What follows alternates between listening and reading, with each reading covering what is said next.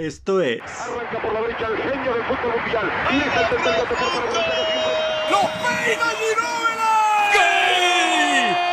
¡Díganle que no es pelota!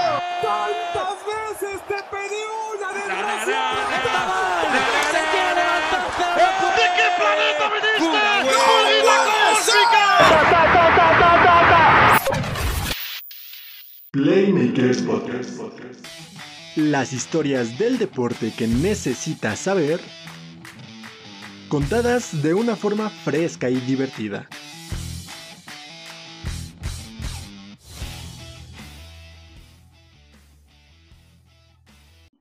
Bueno, pues amigos, el día de hoy el invitado de esta semana es eh, multicampeón panamericano, eh, marquista mexicano en la modalidad de 50 kilómetros y eh, marquista olímpico en tres diferentes Juegos Olímpicos, preparándose para estar también en los próximos Juegos Olímpicos de Tokio.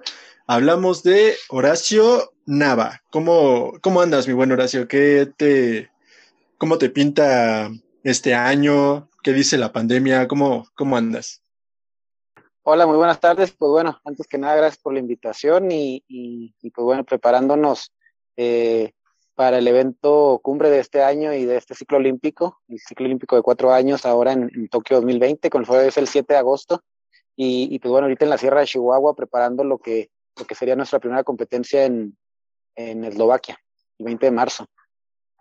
Muy bien. ¿Y, y cómo, cómo pinta toda esa situación? Este, ¿Ya está confirmado completamente? O sea, ¿no corre el riesgo de que se cancele por COVID o alguna de esas circunstancias?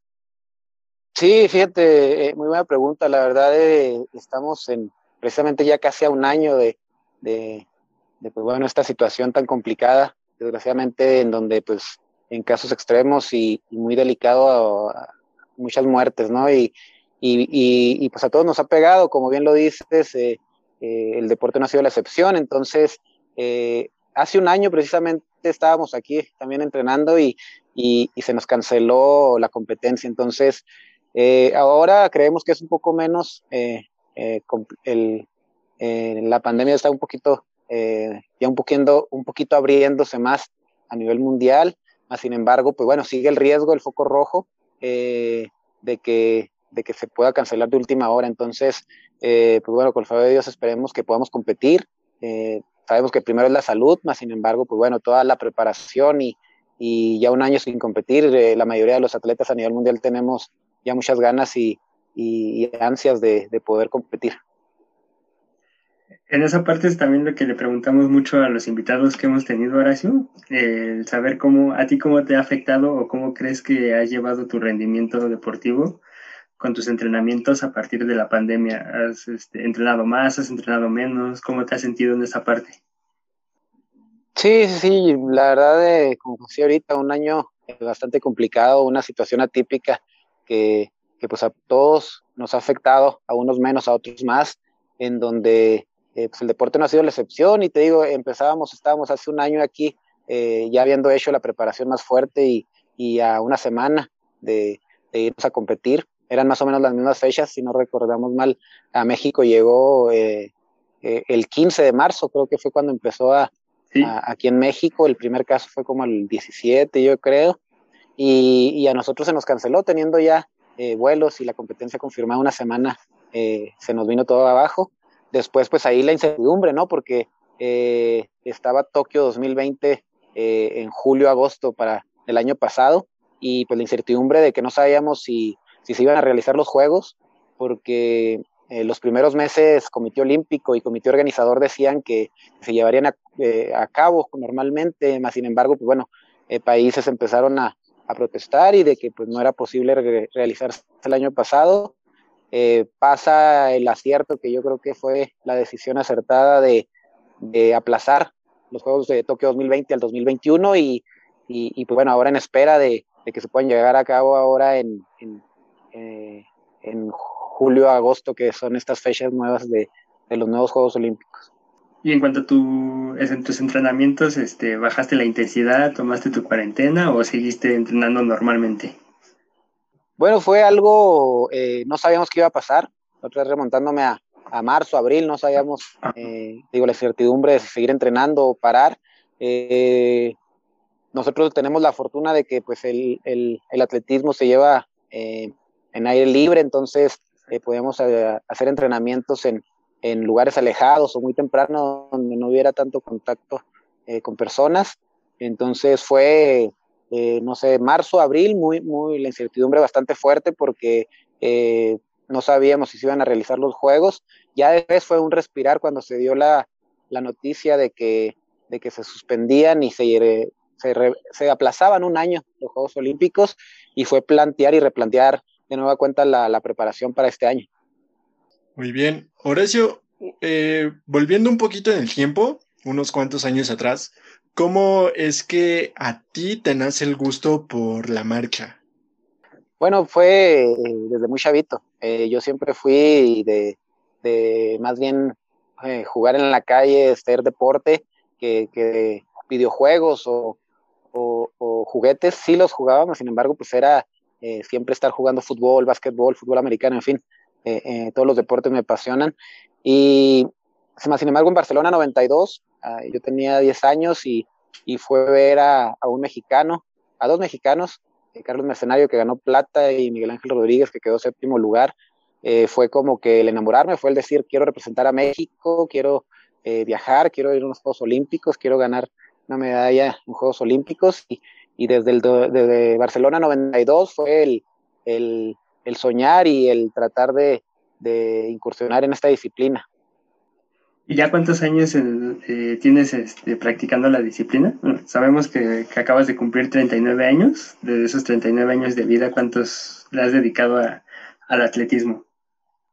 Pues fíjate que eh, si sacamos así exactamente desde que inicié, pues ya, ya, ya van 29, ¿no? Ya, ya son algunos años, eh, más sin embargo, pues bueno, fue, eh, mi primer competencia internacional fue hasta eh, el año 97, entonces 97, pues ya tenía yo 15 años, entonces todo lo demás de mi vida, pues toda mi vida, la verdad he hecho deporte, eh, es algo que me apasiona, lo disfruto.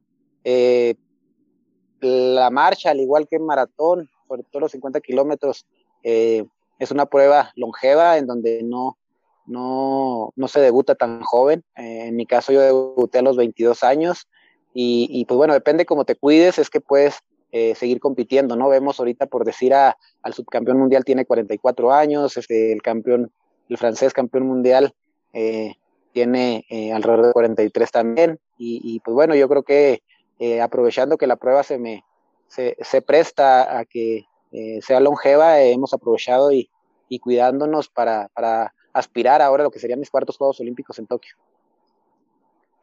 Este, retomando un poquito lo que decías de la edad de los eh, del campeón y subcampeón mundial actualmente, eh, ¿cómo, ¿cómo, haces para alargar la carrera en, en, esta disciplina que es pues bastante demandante, ¿no?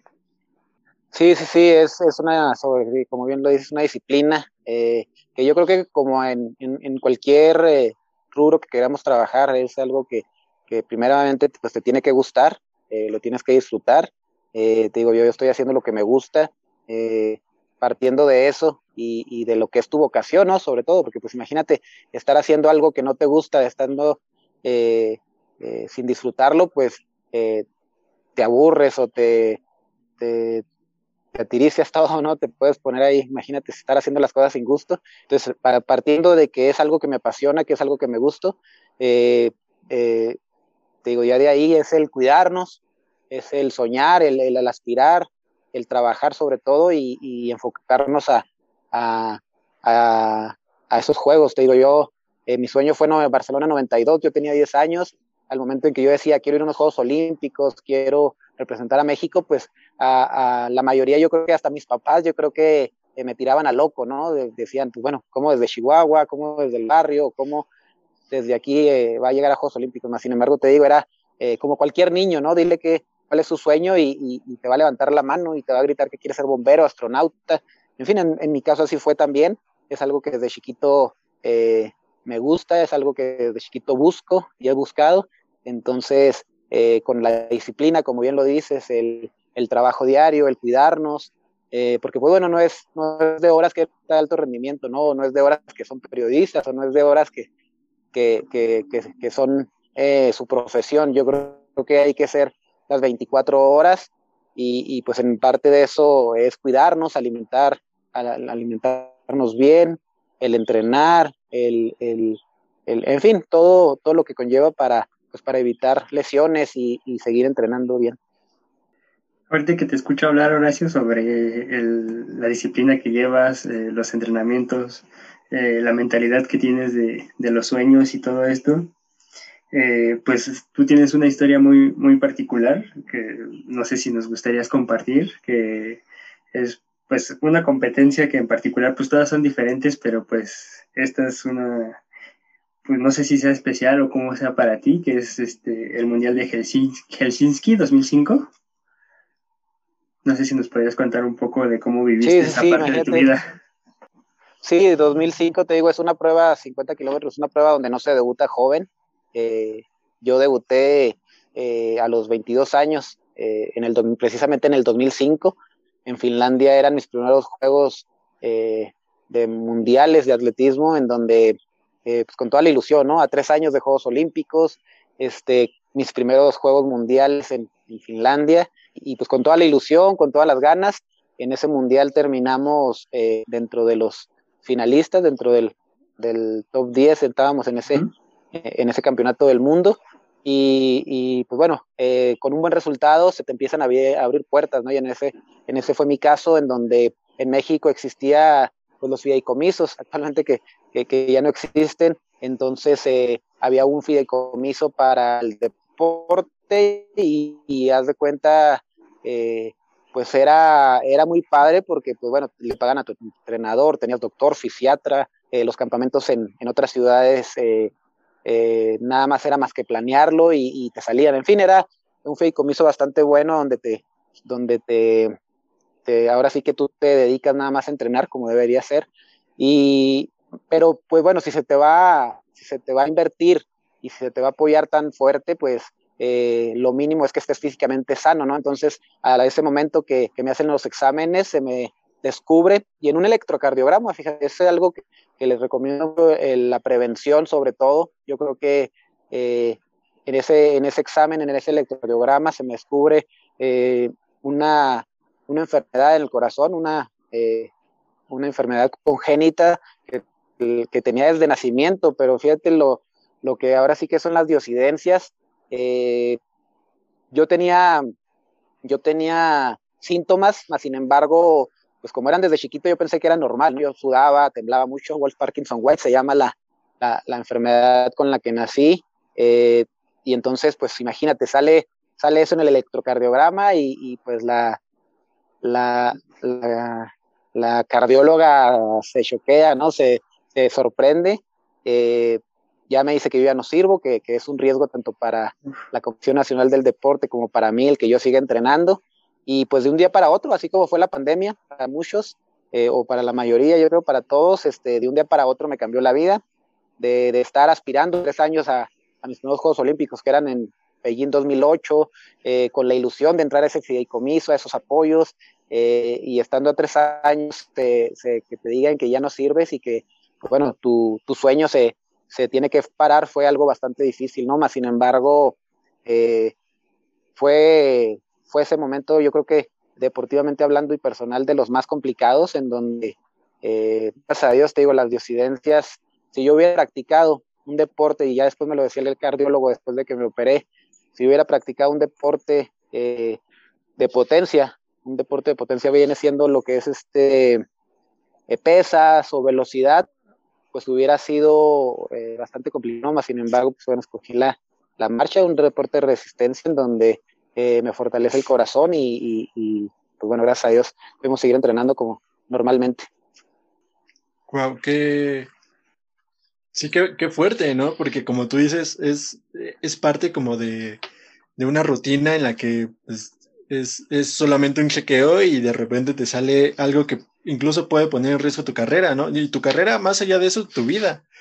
Pero eh, hablando un poquito sobre lo que mencionabas del fideicomiso, ahora que se desaparecieron, ¿cómo, cómo, se maneja esa parte? ¿Los apoyos son directamente de la CONADE o, cómo se maneja esa parte? Sí, de, eh, regresando un poquito de lo que comentas, sí, la verdad de, eh, lo, importante de checarse y de, valorarte, hacer las valoraciones médicas, porque eh, como dices, era, era un riesgo desde dejar de entrenar, que era lo mínimo, también podía tener un desmayo, que gracias nunca lo tuve, eh, o una muerte súbita, porque pues bueno, el corazón eh, se me aceleraba y podía tener una eh, de hasta más de 300 pulsaciones por minuto y poder ser una muerte súbita, ¿no? Entonces la importancia es checarte y de, de llevar un, a veces te da miedo, ¿no? O a tratar de enfrentarte, pero pues bueno, más sin embargo es lo mejor enfrentarlo y, y darte cuenta a tiempo de, que hay soluciones para todo, ¿no? Sea médico o sea cualquier problema, pues hay, hay soluciones si, si, lo tomas con tiempo. Y, pues bueno, lo del fideicomiso eh, desaparece, desaparece el fideicomiso eh, meses atrás, hace poquito. Eh, actualmente ahorita, pues bueno, son las... dependía también directamente de, de, CONADE, más sin embargo era como un presupuesto aparte, en donde fluía y en donde estaba presupuestado bastante fácil o bastante cómodo. Y, pues bueno, ahorita la diferencia es que, pues bueno, tienes que hacer los trámites, tienes que eh, buscar un poquito más, es un poquito más complicado ahorita, siento que, que contrario, además del fideicomiso era, era pues el aspiracional, ¿no? Porque bueno, no, no, no todos estaban en ese fideicomiso, para estar en el fideicomiso de, de deporte era estar dentro de los 15 mejores del mundo, entonces pues también era eh, trabajar y, y, y tratar de, de, estar en ese fideicomiso y echarle ganas para estar en ese fideicomiso. Entonces, eh, la diferencia de antes ahora sigue siendo de gobierno, más sin embargo, pues como antes ya estaba presupuestado, este, eh, fluía más siento. Y regresando un poquito al, tema, Horacio, sobre lo que fue ese diagnóstico que te dieron, ¿qué pasó por, por tu cabeza? Bueno, ya nos contaste un poco, pero ¿qué, ¿cómo fue la decisión que tomaste de seguir en el atletismo, qué pasó por tu cabeza en esos momentos. Y la otra fue, ¿qué, qué sentiste después cuando ya vienen los Panamericanos en Río 2017 y viene la plata? Y luego vas a los Olímpicos de Beijing y luego viene la revancha del Mundial en tu tierra, en Chihuahua, en el 2010, ganando el segundo lugar. Bueno, imagínate, en el momento que te dicen, pues es este, no creerlo. A mí me dice que yo tenía algo en el corazón y pues eh, yo los jugué de loco, ¿no? Imagínate regresando de, del mundial, de un buen resultado, toda mi vida de, dedicada al deporte y que te digan que pues está en riesgo tu vida y que es un, es un problema eh, de salud, pues yo no lo creía y, lo juzgué loco, ¿no? Más sin embargo, cuando vas enterándote y te dicen las, las, eh, las cosas que te pueden pasar, los síntomas que yo decía, pues es que es normal. Por ejemplo, yo te digo, yo sudaba mucho, yo tenía los síntomas de taquicardia y temblaba. Mi enfermedad se llamaba Wolf Parkinson White para el Parkinson todos sabemos que temblamos, ¿no? Entonces, pues yo lo asociaba a que era algo natural. Cuando vas investigando y los doctores te van diciendo, pues vas, te vas cayendo el 20 y vas, vas descubriendo que pues no era tan normal. Y, y pues bueno, llegar al punto en donde, sin exagerarte de un día para otro, eh, yo me tuve que tomar la decisión de operarme. Eh, era, la única, eh, era la única forma de que yo pudiera seguir entrenando y que pudiera seguir mi sueño a tres años en Juegos Olímpicos. Eh, las diosidencias también. Estábamos en México y, esa misma noche estaba un doctor mexicano, por cierto, que yo creo que también en cualquier disciplina los mexicanos podemos y somos de los mejores del mundo. Este doctor era séptimo, era de los siete mejores doctores a nivel mundial en el padecimiento que yo tenía. Entonces, él, ese doctor opera en Houston, pero estaba nada más en México porque vino a, y fue a operar a una persona con mi mismo padecimiento, ¿no? Coincidió las diosidencias que también les comentaba ahorita, que coincidió que yo estaba ahí, le comentan mi situación, que era deportista, que era joven, que, que, que, si me quería operar y decidió, aceptó también ese doctor que de un día para otro, yo también eh, en ese momento vi la única salida que era eh, eh, operarme y, y, pues decidí operarme. en ese momento era lo único que me importaba, era la única salida para poder seguir entrenando y, y pues bueno, eh, eh, nos operamos, gracias a Dios todo salió bien y, al siguiente año ya estábamos en, eh, en una Copa del Mundo con quinto lugar, como yo lo decía ahorita en el 2007, con una medalla en el Panamericano y, en Juegos Olímpicos en Beijing 2008 con un sexto lugar y, después, dos años después, en, mi casa también en, Chihuahua. Yo creo que soy de los deportistas eh, que, les ha tocado afortunados, eh, que muchas competencias en tu casa, y digo en mi casa como ser México, ¿no? Estábamos en, eh, me ha tocado una Copa del Mundo en, en, en Chihuahua, Juegos Panamericanos en Guadalajara, 2011, me ha tocado unos Juegos Centroamericanos en Veracruz, entonces, digo, yo creo que eh, afortunado también de, competir en casa. ¿Y cómo es esta parte, cómo fue en, el 2010 que estabas en, tu casa, como dices, esta parte de la, afición que, que, estaba, pues al final de cuentas, supongo que mucha familia, muchos amigos ¿Y, cómo, cómo, es esa, esa sensación de estar ante, ante tu gente, ante los tuyos?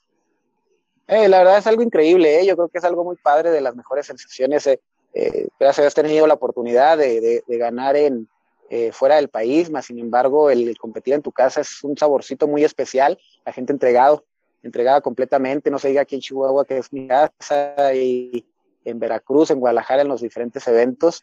Los circuitos llenos, apoyando. Además, pues bueno, la marcha es de los deportes que, que, los mexicanos hemos tenido buenos resultados y pues la gente nos sigue, ¿no? Es algo eh, muy padre. También, fíjate, yo creo que es algo donde debe estar también muy, muy concentrado porque a veces estando en tu casa, pues también es una presión, ¿no? Porque sabes que van a ir tu familia, porque sabes que, que va a haber muchos paisanos, porque sabes que va a haber mucha gente que te va a estar apoyando. Sin embargo, yo creo que si, si le sacamos jugo y, logramos concentrarnos y estar bien, bien, bien optimizado el, la energía y, sacar provecho de estar en casa, pues el resultado eh, nos catapulta a hacer mejor las cosas. Yo creo que eh, hay gente que con la presión de estar en casa eh, no le funciona, sin embargo, pues para mí siempre fue el, el estar tranquilo, el, el, disfrutarlo y, y, el crecerme dentro de mi casa, dentro de, de las competencias aquí en México. Y ya, y más allá de la presión, por ejemplo, ya en, en Guadalajara 2011, eh, cuando ganas el oro, ¿qué sensaciones te sientes al estar ahí en el podium, eh, que suene el himno nacional y, y, tú estés recibiendo la, la, medalla de oro? Sí, sí, es una sensación muy padre, es una de los momentos que, que se quedan para toda la vida. Imagínate, mucha gente ahí en, en el circuito, eh, como bien lo dices tú, el himno nacional que te lo canten ahí a ti, eh, la bandera, eh, son sentimientos muy encontrados en donde estás disfrutando, en donde estás ahora sí que recogiendo el fruto de lo que sembraste y, y, es algo de los momentos que se te quedan para toda la vida en la mente y que, pues bueno, el, el, orgullo de, de, ser mexicano, el, el disfrutarlo con tus paisanos es algo eh, ganar en México ha sido bastante, bastante padre. Eh, Horacio, estábamos checando sobre los siguientes Juegos Olímpicos y encontramos que en Tokio va a ser la última edición de, la modalidad de 50 kilómetros en marcha. Eh, ¿A qué se debe esto? ¿O cómo se tomó la decisión? ¿O, por qué más o menos? Sí, sí, sí, estos Juegos Olímpicos es la última competencia de 50 kilómetros. Como te digo, es una, la prueba más larga del atletismo, la prueba más larga de Juegos Olímpicos. Eh, y pues bueno, una decisión, eh, eh, pues de, ahora sí que del, de la Federación Internacional. muchos, muchos antecedentes para poder llegar a esa decisión. Te digo, pues es mi prueba. sí, sí, siento así como que poquita nostalgia, porque pues, bueno, te digo, yo inicié eh, viendo 50 kilómetros y es la prueba que me apasiona, ¿no? Entonces, eh, dentro de los aspectos que, se, que, ellos tomaron en cuenta fue el, lo, televisivo, por decir, pruebas de más de una hora empiezan a, a cortarse, también de que hacerlo más atractivo para las nuevas generaciones. Y, pues bueno, yo creo que si esto va a ser para beneficiar a, a, la prueba, si va a ser para, para hacerlo más popular, pues eh, adelante con el experimento, ¿no? Te digo, en mi caso, por ser de esa prueba, sí te da nostalgia, sí te da cierto sentimiento. Sin embargo, si es para crecer, si es para mejorar, mientras no se pierda el, lo, esencial, que es la técnica, que es los jueces, pues si es para mejorar, adelante y ojalá sirva el experimento.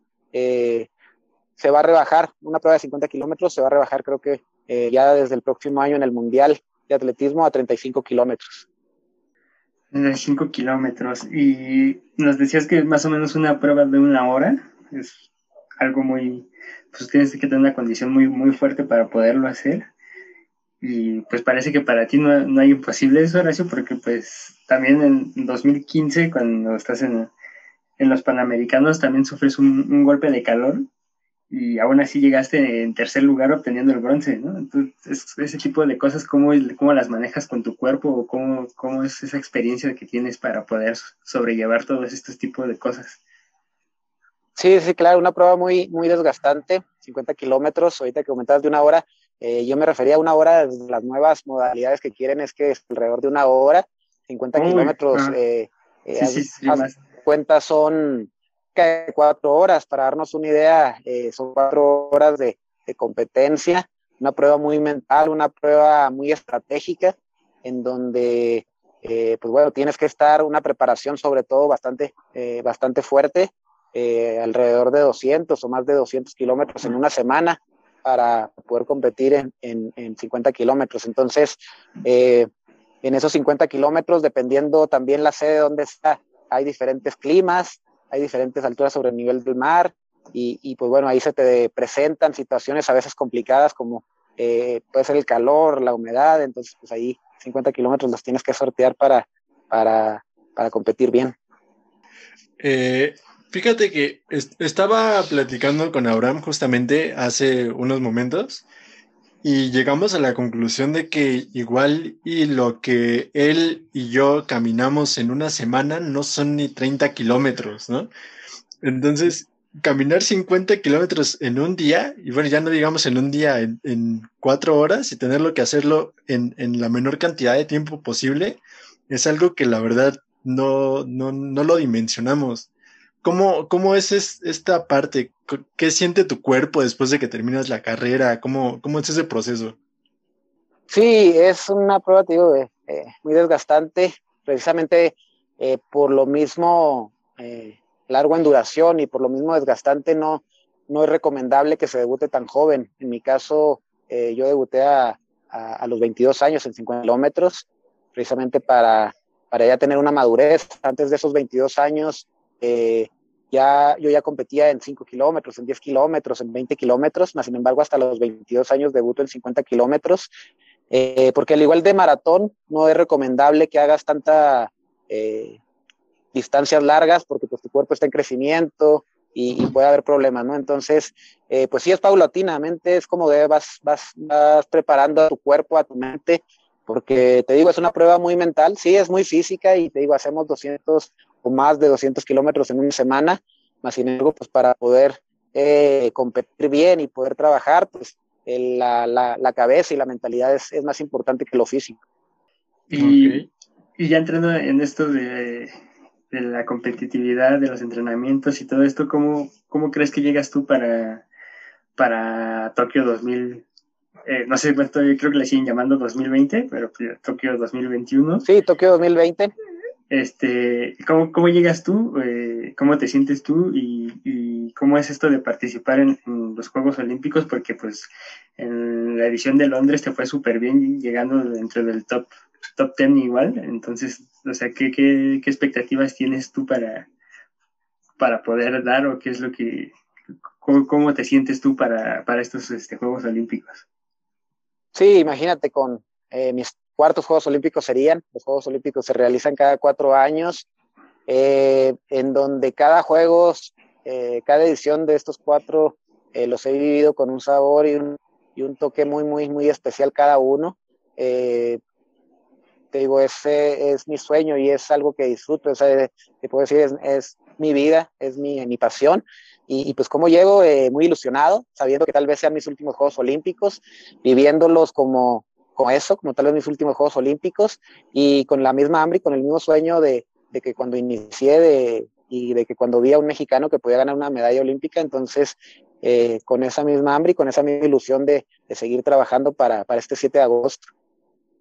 Muy bien. Eh, sobre eso de, de, que nos contabas al principio de que te inspiraste viendo a, a mexicanos eh, compitiendo y logrando medallas en Juegos Olímpicos, eh, tu, inspiración o tu modelo a seguir en estos Juegos Olímpicos lo consideras de alguna manera a Raúl González, que recordamos que en sus cuartos Juegos Olímpicos también ganó dos medallas en, eh, Los Ángeles 94 y, que tenía una edad eh, muy similar a la tuya y, un recorrido pues también similar. Entonces, ¿ves así como esa similitud que, que, que tú puedes lograr algo similar? Sí, claro, imagínate, eh, Raúl González, eh, dos medallas olímpicas en Los Ángeles 84, todo un, toda una institución en el deporte en México, en la marcha a nivel mundial. Y, y como bien dices, es algo parecido. Él eh, la ganó esas dos medallas a los 38 años, yo ahorita tengo 39, eh, en sus últimos Juegos Olímpicos.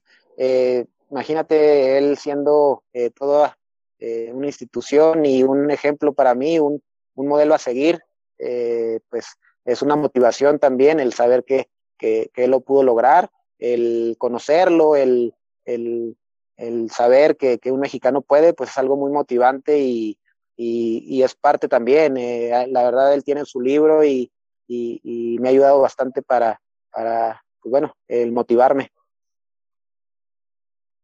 Y ahorita que Edgar tocó la, la parte de, de, Raúl González y este, tú también que nos armaste de Ernesto Canto y, y, tú mismo que ya también te forjaste una, una historia dentro de la marcha mexicana, que sabemos que pues hay muy, muy buenos marchistas este, y pues estás convertido en una voz autorizada para podernos decir que, este, qué, qué esperas o qué crees que venga para la marcha mexicana en los siguientes años.